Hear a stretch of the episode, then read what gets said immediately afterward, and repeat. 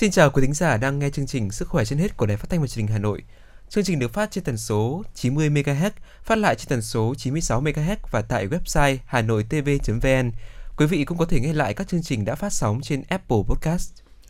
Thưa quý vị các bạn, hôm nay cũng là ngày cuối cùng của năm Tân Sửu, một năm đầy biến động của ngành y tế.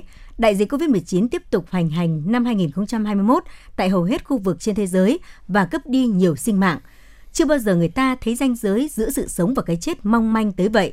Trong thời điểm khó khăn nhất, những chiến sĩ áo trắng nơi tuyến đầu vẫn kiên định với sứ mệnh cao cả của mình vì sự hồi sinh của người bệnh. Mục tiêu điểm sức khỏe hôm nay, chúng ta sẽ cùng đề cập về nội dung này. Trong mục Vui sống mỗi ngày, chuyên gia của chương trình sẽ tư vấn về cách chăm sóc trẻ dịp Tết và mùa lễ hội. Trong mục Bí mật hạnh phúc hôm nay, mời quý vị cùng nghe bài viết có nhan đề Năm thứ ba Covid. Còn ngay sau đây, mời quý vị cùng đến với bản tin sức khỏe. Bản tin sức khỏe Bản tin sức khỏe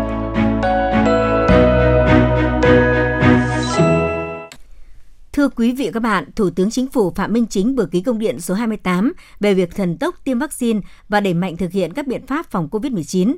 Công điện của Thủ tướng Chính phủ gửi Bộ trưởng Bộ Y tế, Bộ trưởng Bộ Giáo dục và Đào tạo, trưởng Ban chỉ đạo phòng chống dịch COVID-19 tỉnh, thành phố trực thuộc Trung ương và Chủ tịch Ủy ban nhân dân tỉnh, thành phố trực thuộc Trung ương nêu rõ, Trước các diễn biến mới của dịch bệnh COVID-19 tại thành phố Hà Nội và một số địa phương, nhất là nguy cơ bùng phát do biến chủng mới Omicron, để tiếp tục thực hiện hiệu quả các biện pháp phòng chống dịch, nhất là vào dịp Tết nhâm dần, Thủ tướng Chính phủ yêu cầu một trưởng ban chỉ đạo phòng chống dịch COVID-19, Chủ tịch Ủy ban nhân dân tỉnh, thành phố trực thuộc Trung ương tập trung chỉ đạo thực hiện nghiêm quyết liệt các giải pháp phòng chống dịch theo đúng các chỉ đạo của Chính phủ, Thủ tướng Chính phủ, Ban chỉ đạo quốc gia phòng chống dịch COVID-19, nhất là biện pháp 5K và đặc biệt là nâng cao ý thức người dân bảo vệ sức khỏe cho chính mình, cho gia đình mình, cho cộng đồng và các biện pháp ứng phó với biến chủng mới Omicron. Tuyệt đối không lơ là chủ quan, mất cảnh giác, tăng cường việc điều trị tại nhà theo hướng dẫn kỹ lưỡng, chặt chẽ của Bộ Y tế đối với người nhiễm COVID-19 nhẹ và không có triệu chứng. Những địa phương, cơ quan đơn vị nào không đủ lực lượng để tổ chức khám chữa bệnh COVID-19, tiêm chủng và nhất là lực lượng y tế cơ sở để triển khai tăng cường điều trị tại nhà theo hướng dẫn của Bộ Y tế thì báo cáo ngay cho cấp có thẩm quyền để tiến hành điều động lực lượng hỗ trợ nhanh chóng kịp thời. 2 Bộ Y tế chịu trách nhiệm bảo đảm đủ vaccine phòng và thuốc cho điều trị COVID-19, tập trung chỉ đạo quyết liệt việc sản xuất, tự chủ vaccine trong nước nhanh nhất có thể và bảo đảm khoa học an toàn hiệu quả, có văn bản hướng dẫn cụ thể cho Ủy ban nhân dân, Sở Y tế tỉnh thành phố trực thuộc trung ương về việc thần tốc hơn nữa tổ chức tiêm vaccine và tăng cường điều trị tại nhà, tiếp tục nghiên cứu kinh nghiệm quốc tế, tham khảo ý kiến các chuyên gia về việc tiêm vaccine các mũi tăng cường phòng COVID-19 quyết liệt hơn nữa trong công tác thanh tra, kiểm tra, hướng dẫn, cá thể hóa trách nhiệm để phòng chống tham nhũng, tiêu cực, lãng phí, lợi ích nhóm trong phòng chống dịch COVID-19. 3. Bộ Y tế chủ trì cùng với Bộ Giáo dục và Đào tạo, các cơ quan hữu quan khẩn trương nghiên cứu tham khảo kinh nghiệm quốc tế trong nước về việc triển khai nhập khẩu tiêm vaccine phòng COVID-19 cho trẻ em dưới 18 tuổi, bảo đảm an toàn kịp thời, khoa học hiệu quả. Nghiên cứu của các nhà khoa học cho thấy hai chùm triệu chứng kéo dài một năm sau khi mắc COVID-19 ở những người không tiêm vaccine. Các nhà khoa học thuộc Viện Y tế Công cộng Na Uy cho rằng chùm triệu chứng thứ nhất có liên quan tới não bộ, bao gồm chứng não sương mù, tình trạng đầu óc không thể ghi nhớ, phân tích nhạy bén hoặc thiếu tập trung, suy giảm trí nhớ, chóng mặt, tim đập nhanh và mệt mỏi. Chùm triệu chứng thứ hai có liên quan tới hệ hô hấp, gồm khó thở và ho. Do vậy, các nhà nghiên cứu cho rằng COVID kéo dài có thể không phải là một hội chứng đơn lẻ, Nghiên cứu trên với sự tham gia của khoảng 70.000 người không tiêm vaccine và mắc COVID-19 cho thấy hơn 50% trong số này có các triệu chứng trên sau một năm mắc bệnh. Các nhà nghiên cứu cũng phát hiện rằng các triệu chứng này ở phụ nữ phổ biến hơn so với ở nam giới, cũng như phổ biến ở những người mắc COVID-19 thể nặng so với những người bị thể nhẹ. Theo Bộ trưởng Bộ Y tế Nguyễn Thanh Long, tiêm vaccine phòng COVID-19 cho trẻ từ 5 đến 11 tuổi là vấn đề hết sức quan trọng – Chúng ta không thể nóng vội mà phải đi từng bước chắc chắn, đảm bảo an toàn tối đa cho trẻ. Theo Bộ trưởng Bộ Y tế Nguyễn Thanh Long, việc tiêm vaccine phòng COVID-19 cho trẻ từ 12 đến 17 tuổi đã được Tổ chức Y tế Thế giới khuyến cáo. Tuy nhiên đến nay, Tổ chức Y tế Thế giới chưa có bất kỳ khuyến cáo chính thống nào về tiêm vaccine cho trẻ từ 5 đến 11 tuổi. Vì vậy, Bộ Y tế làm việc rất thận trọng, khoa học và khách quan trên cơ sở tham khảo tất cả các chương trình tiêm của tất cả các nước. Hiện đã có một số nước triển khai tiêm vaccine phòng COVID-19 cho trẻ từ 5 tuổi trở lên. Bên cạnh đó, Bộ Y tế cũng thường xuyên liên tục trao đổi với Tổ chức Y tế Thế giới về vấn đề khoa học trong tiêm vaccine cho trẻ ở độ tuổi này để vừa đảm bảo tính bảo vệ cho trẻ, nhưng quan trọng nhất vẫn là tính an toàn. Tiếp đến là phải tính đến khả năng chấp nhận của cộng đồng. Vì vậy, Thủ tướng đã giao Bộ Y tế đánh giá điều tra xã hội học trong tiêm vaccine phòng COVID-19 cho trẻ. Trên cơ sở đó, Bộ Y tế có trách nhiệm truyền thông nâng cao nhận thức của người dân với tiêm vaccine cho trẻ em, vì với đối tượng này, khi tiêm sẽ khó khăn hơn người lớn. Bên cạnh đó, phải đảm bảo nguồn vaccine tiêm cho trẻ em. Hiện Bộ Y tế đã làm việc với các hãng sản xuất cung ứng và hướng đến là vaccine Pfizer liều tiêm cho trẻ em. Những người mắc COVID-19 đã khỏi bệnh nên tái khám từ sau tới 2-4 tuần để tầm soát di chứng hậu COVID-19. Đây là khuyến cáo từ các bác sĩ tại thành phố Hồ Chí Minh. Khi đi tái khám, bệnh viện sẽ xét nghiệm chụp X-quang chuyên sâu để đánh giá tầm soát. Di chứng hậu COVID-19 thường là ảnh hưởng về hô hấp cấp và hô hấp mãn tính, di chứng về tim mạch, một số bệnh lý xuất huyết não, nhồi máu não, lo âu, rối loạn giấc ngủ. Hậu COVID-19 không chỉ xảy ra ở bệnh nhân nặng và lớn tuổi mà còn ghi nhận ở người trẻ mắc COVID-19 thể nhẹ. Sở Y tế thành phố Hồ Chí Minh đã xây dựng chiến lược chăm sóc sức khỏe hậu COVID-19, thực hiện theo mô hình tháp 3 tầng, cấp cơ sở tiếp nhận bệnh nhân nhẹ, bệnh viện tuyến quận, huyện chăm sóc người bệnh mức độ trung bình, bệnh viện chuyên khoa sâu và đa khoa tuyến cuối tiếp nhận bệnh nhân nặng và nguy kịch. Chỉ riêng bệnh viện Đại học Y Dược thành phố Hồ Chí Minh trong tháng 12 vừa qua đã tiếp nhận khoảng 4.000 bệnh nhân mắc di chứng hậu COVID-19. Virus corona mất 90% khả năng lây nhiễm cho chúng ta trong vòng 20 phút sau khi bay vào không khí. Hầu hết khả năng của virus bị mất đi trong vòng 5 phút đầu tiên. Theo Guardian, đó là kết quả của những mô phỏng đầu tiên trên thế giới về cách virus corona sống sót trong không khí. Phát hiện mới đã tái nhấn mạnh tầm quan trọng của việc giữ khoảng cách đeo khẩu trang. Vấn đề thông gió cũng có giá trị, nhưng có thể ít quan trọng hơn. Các nhà nghiên cứu thuộc Đại học Bristol đã phát triển một thiết bị cho phép họ tạo ra các hạt nhỏ chứa virus và cho chúng bay giữa hai vòng điện trong khoảng thời gian từ 5 giây tới 20 phút, đồng thời kiểm soát chặt chẽ nhiệt độ, độ ẩm và cường độ tia cực tím của môi trường xung quanh. Năm 2021 qua đi cũng đánh dấu một năm nước Mỹ gặp phải thách thức về vấn đề dân số, mức gia tăng thấp nhất trong lịch sử. Dân số thủ đô nước Mỹ đã giảm 20.000 người, còn hơn 670.000 người so với năm ngoái đã giảm 2,9% và là mức giảm kỷ lục từ trước đến nay. 17 bang ở Mỹ đối mặt với tình trạng sụt giảm dân số, trong đó có 11 bang sụt giảm hơn 10.000 người. Đứng đầu là bang New York sụt giảm gần 320.000 người, sau đó là California sụt giảm gần 262.000 người. Về tổng thể trong năm ngoái, mức tăng dân số của Mỹ là 0,1% và là mức thấp nhất trong suốt 245 năm qua. Có nhiều nguyên nhân dẫn đến tình trạng này như việc thắt chặt nhập cư, tỷ lệ tử vong tăng do dân số già đi và tác động của dịch COVID-19. Nếu tỷ lệ sinh tiếp tục ở mức thấp trong thời gian tới, rất có thể Mỹ sẽ có những điều chỉnh về chính sách nhập cư để bù đắp lại những thiếu hụt và nguồn nhân lực trong năm mới. Xét nghiệm nước thải không phải là một biện pháp mới, nhưng có thể đóng vai trò quan trọng trong cuộc chiến phòng chống khủng hoảng y tế toàn cầu. Đây cũng là phương pháp được áp dụng để cảnh báo sớm về làn sóng dịch COVID-19 tiếp theo.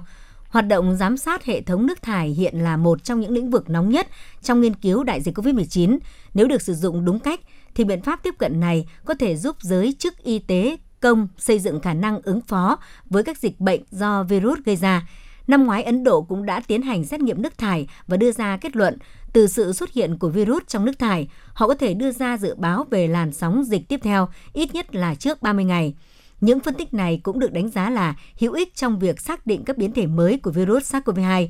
Các nhà khoa học Hy Lạp cũng đã phân tích nước thải để xác định tải lượng virus và khả năng lây nhiễm COVID-19 trong cộng đồng. Bà Ekaterini Galani, chuyên gia hóa học Hy Lạp cho rằng thông tin dịch tễ học thu được từ những phân tích này được nhà chức trách sử dụng để điều chỉnh các biện pháp chống dịch vào đúng thời điểm và kiểm soát đại dịch. Giám sát nước thải là cách phát hiện virus SARS-CoV-2, tiết kiệm chi phí, đồng thời cho thấy chiều hướng diễn biến của dịch bệnh, từ đó giúp giới chức xác định nơi cần tập trung nguồn lực chống dịch, từ đó có phản ứng nhanh hơn với dịch bệnh và do vậy ít phải áp đặt các biện pháp hạn chế đối với phần lớn người dân. Tiêu điểm sức khỏe.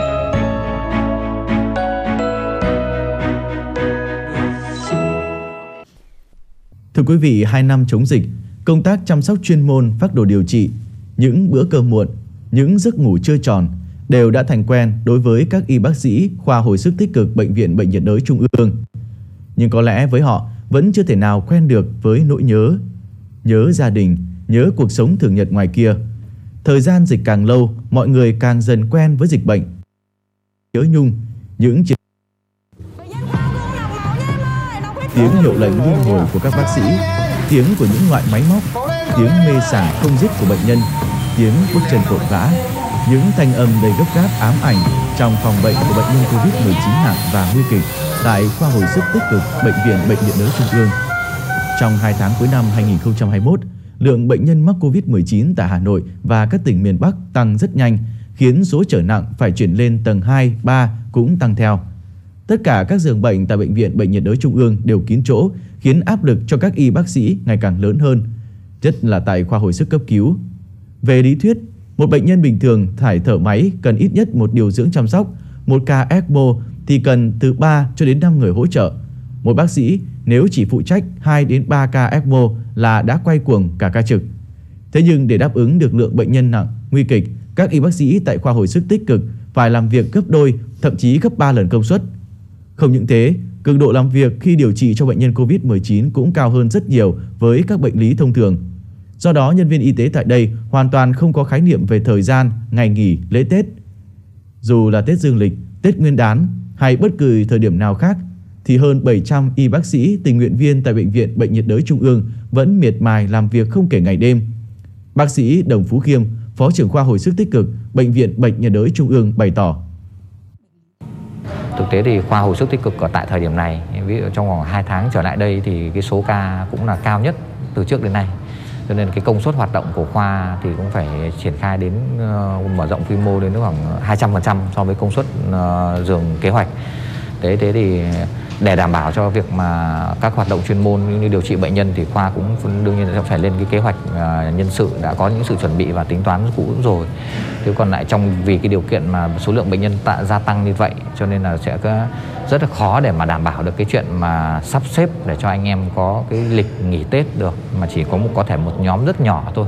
Ví dụ như sẽ một kíp mà khoảng tầm độ ờ, 10 người là đã làm trong thời gian khoảng độ 2 3 tháng rồi thì sẽ thời gian ra nghỉ mà mình sẽ là kiếp đấy là anh em có thể là tham gia ăn Tết Nguyên đán ở nhà thôi chứ còn lại thì cũng sẽ khoa cũng đã xác định tinh thần cũng như là cố gắng động viên anh em là à, cái điều trong cái điều kiện này thì mình sẽ phải cùng nhau cố gắng thôi và cũng hy vọng là trong cái thời gian tới này một vài tháng tới thì số lượng bệnh nhân nặng sẽ giảm và cũng như là cái điều kiện chống dịch nó sẽ khác thì mình sẽ điều kiện anh em sẽ đỡ vất vả hơn. Những chiến sĩ áo trắng đã đánh đổi bằng mồ hôi, bằng nước mắt, bằng những đêm thức trắng, bằng những chuyến đi không hẹn ngày về. Nhưng những hy sinh đó chẳng hề vô nghĩa, hy sinh để bao sự sống được hồi sinh.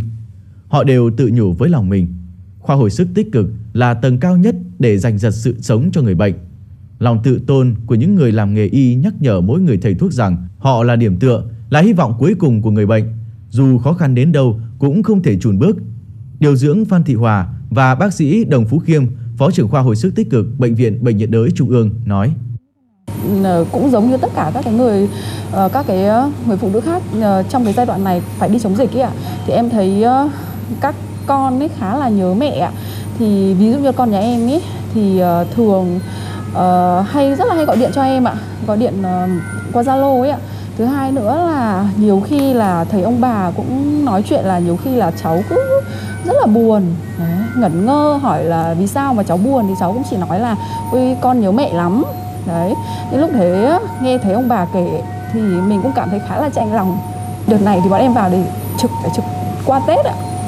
Ban ngày thì ông bà cũng phải đi làm đấy ạ thì uh, em sẽ dành thời gian vào buổi tối chẳng hạn đấy. Đấy thì sẽ gọi điện uh, gọi điện cho cháu xong đấy thì động viên cháu học.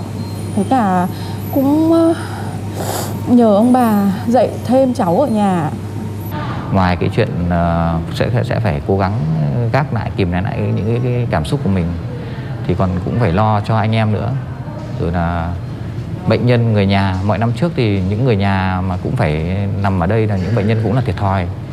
Thì chúng tôi cũng cố gắng là tổ chức uh, cố gắng thôi.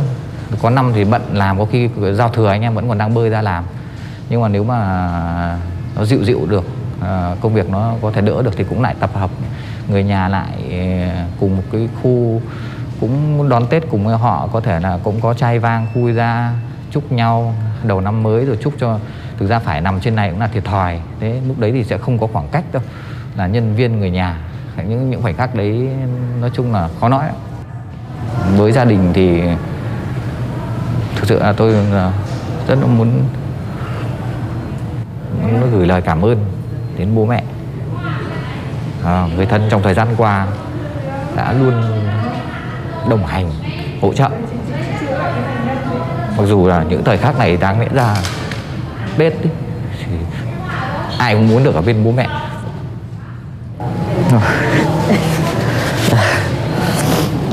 Còn các con thì dần dần con sẽ hiểu lớn con sẽ hiểu thôi. Và chúng tôi sẽ tôi sẽ có các cái cách để bù đắp lại.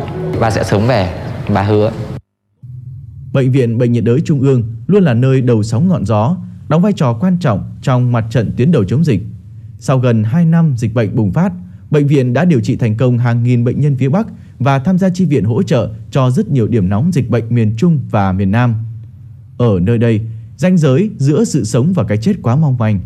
Và người thầy thuốc nơi đây vẫn ngày đêm chiến đấu với con virus vô hình để giành giật sự sống cho người bệnh. Bác sĩ Nguyễn Trung Cấp, Phó Giám đốc Bệnh viện Bệnh nhiệt đới Trung ương nói. Ngành y tế giống như là cái à, lá chắn ấy, chừng nào mà còn che chắn được an toàn cho nhân dân thì nhân dân còn được quyền lao động sản xuất sống cuộc sống uh, bình thường Tết đến xuân về là lúc lòng người náo nức mong chờ và hy vọng vào những điều tốt đẹp sẽ đến trong năm mới. Và tại bệnh viện Bệnh nhiệt đới Trung ương, nơi chưa từng được sống trong trạng thái bình thường mới suốt từ khi dịch bệnh bùng phát, dẫu trò khó khăn vất vả đang đè nặng đôi vai. Xong, dẫu có những lúc mệt mỏi, nhưng chỉ cần nhìn thấy bệnh nhân điều trị khỏi bệnh ra viện là các thầy thuốc lại được tiếp thêm động lực để cố gắng và hoàn thành sứ mệnh của mình. Coi bệnh viện là nhà, coi đồng nghiệp và người bệnh là người thân. Mỗi chiến sĩ áo trắng tại Bệnh viện Bệnh nhiệt đới Trung ương nói riêng và các y bác sĩ nơi tuyến đầu chống dịch trên khắp cả nước đang đón một mùa xuân mới theo một cách đặc biệt để sự sống được hồi sinh. Ờ, chúng tôi hiểu rằng chúng tôi là niềm hy vọng cuối cùng của bệnh nhân vì vậy chúng tôi đã cố gắng hết sức có thể của chúng tôi để gọi là cứu bệnh nhân ra khỏi cái cửa thần chỉ mong là người dân cố gắng tiêm vaccine đầy đủ để cho nếu mà bệnh nhân có mắc ấy, mà đã tiêm vaccine rồi thì đã có kháng thể trong người thì cái cái gọi là triệu chứng nó sẽ giảm đi hơn rất là nhiều so với những cái bệnh nhân mà chưa được tiêm vaccine. Hiện tại thì chúng tôi ờ, mong muốn nhất là số lượng bệnh nhân nó giảm đi và thứ hai là giảm được cái, cái tỷ lệ tử vong. Và không ai muốn nhìn bệnh nhân ờ, tử vong và rời xa cuộc đời ở ngay tại khoa cả. Nên là điều mà hối tiếc nhất của các bác sĩ là không điều trị ở bệnh nhân. Nơi này sẽ là một nơi để sự sống hồi sinh não và đó cũng là động lực để tất cả anh em trong khoa hồi sức tích cực luôn mong muốn bệnh nhân khi vào đến đây sẽ được ra viện khỏe mạnh và trở lại cuộc sống bình thường.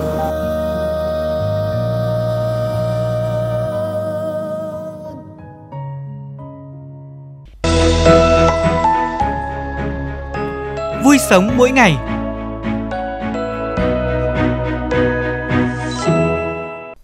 Thưa quý vị các bạn, các bệnh thường gặp khi thời tiết giao mùa bao gồm bệnh cảm cúm, viêm đường hô hấp cấp tính, viêm phế quản, hen suyễn.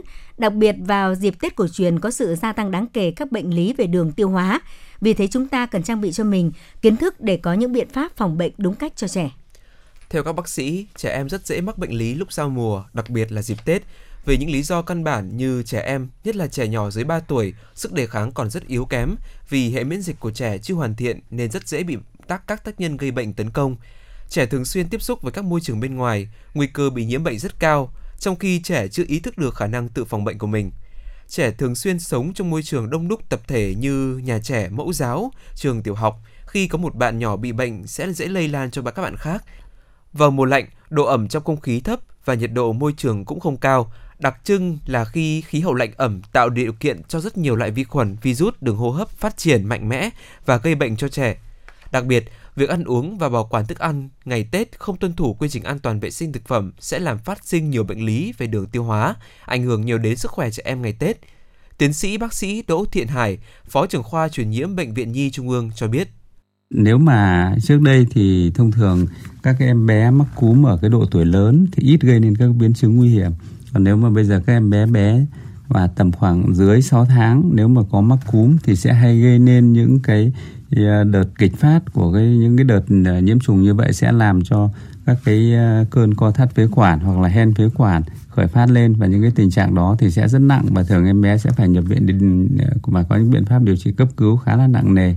Và một vấn đề nữa là nếu mà em bé có các cơ địa dị ứng mà hay bị những cái đợt viêm phế quản co thắt thì thì cái việc mà vệ sinh đường hô hấp cho em bé ví dụ như nhỏ mũi bằng các cái dung dịch nước muối sinh lý chẳng hạn hoặc là uh, phòng cho em bé phải rất sạch sẽ Hiểu rõ nguyên nhân các bệnh thường gặp ở trẻ em lúc giao mùa, đặc biệt là các biện pháp phòng ngừa hiệu quả sẽ giúp quý phụ huynh chăm sóc tốt hơn những đứa con thân yêu của mình và để gia đình cùng đón một cái Tết thật vui và trọn vẹn. Chuyên gia dinh dưỡng Lê Thị Hải khuyến cáo Đến ngày Tết thì trẻ em lại càng bị rối loạn tiêu hóa nhiều hơn bởi vì à, bữa ăn thì không điều độ, chế độ dinh dưỡng không cân bằng.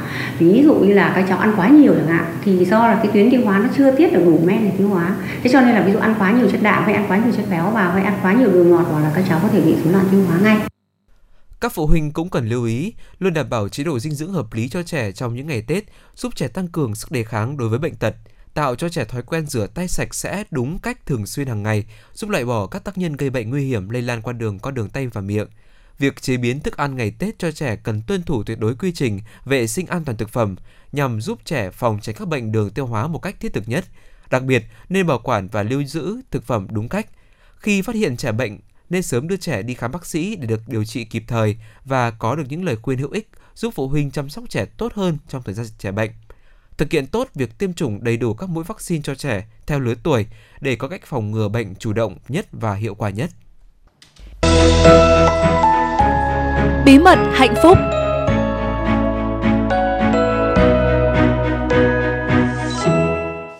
Thưa quý vị, Mục Bí mật hạnh phúc ngày hôm nay mời quý vị lắng nghe bài viết của Phó giáo sư tiến sĩ Nguyễn Lân Hiếu, Giám đốc Bệnh viện Đại học Y Hà Nội có nhan đề năm Covid thứ ba. Tôi là bác sĩ tim mạch, Hải là bác sĩ hồi sức cấp cứu. Đại dịch bùng phát, chúng tôi được phân công vào những nơi cam go nhất. Tôi và Hải không ai thuộc chuyên ngành bệnh nhiệt đới hay y tế công cộng, những chuyên ngành chỉ huy công cuộc chống dịch Covid-19 trên thế giới cũng như ở Việt Nam. Nhưng chúng tôi lần lượt đi chống dịch từ Huế, Phú Yên, Hà Tĩnh, rồi Bình Dương, Thành phố Hồ Chí Minh, Bình Định và cuối cùng đang chấn thủ Hà Thành. Đi nhiều, làm nhiều, đối mặt nhiều tình huống cam go, chúng tôi mầy mò đọc, học hỏi chia sẻ với đồng nghiệp ở mọi chuyên ngành nhiều quốc tịch. Chính điều này đã thôi thúc cả hai cùng chủ biên một cuốn sách về COVID-19. Ban đầu tôi và Hải dự định chia sẻ kiến thức về hồi sức cấp cứu bệnh nhân mắc COVID-19. Mảng chưa có tiền lệ ở Việt Nam, nhưng rồi dịch chuyển biến quá nhanh, Zero Covid buộc phải chuyển sang chung sống thích ứng an toàn, chúng tôi quyết định mời thêm nhiều người ở chuyên ngành khác cùng viết sách để làm cơ sở ra đời ngành Covid học. Nhóm tác giả biên soạn cuốn chuẩn đoán và điều trị COVID-19 thuộc nhiều chuyên ngành bệnh viện địa phương. Lứa tuổi kinh nghiệm cũng như học hàm, học vị cũng rất khác nhau. Cùng chung nhiệt huyết quyết tâm ra đời một sản phẩm hữu ích cho ngành y nước nhà. Có những người rất trẻ, chỉ mới tốt nghiệp bác sĩ nội trú bệnh viện, lại là những thành viên tích cực nhất – có tác giả đang bị nhiễm COVID-19 vẫn miệt mài viết từ chính kinh nghiệm bản thân mình.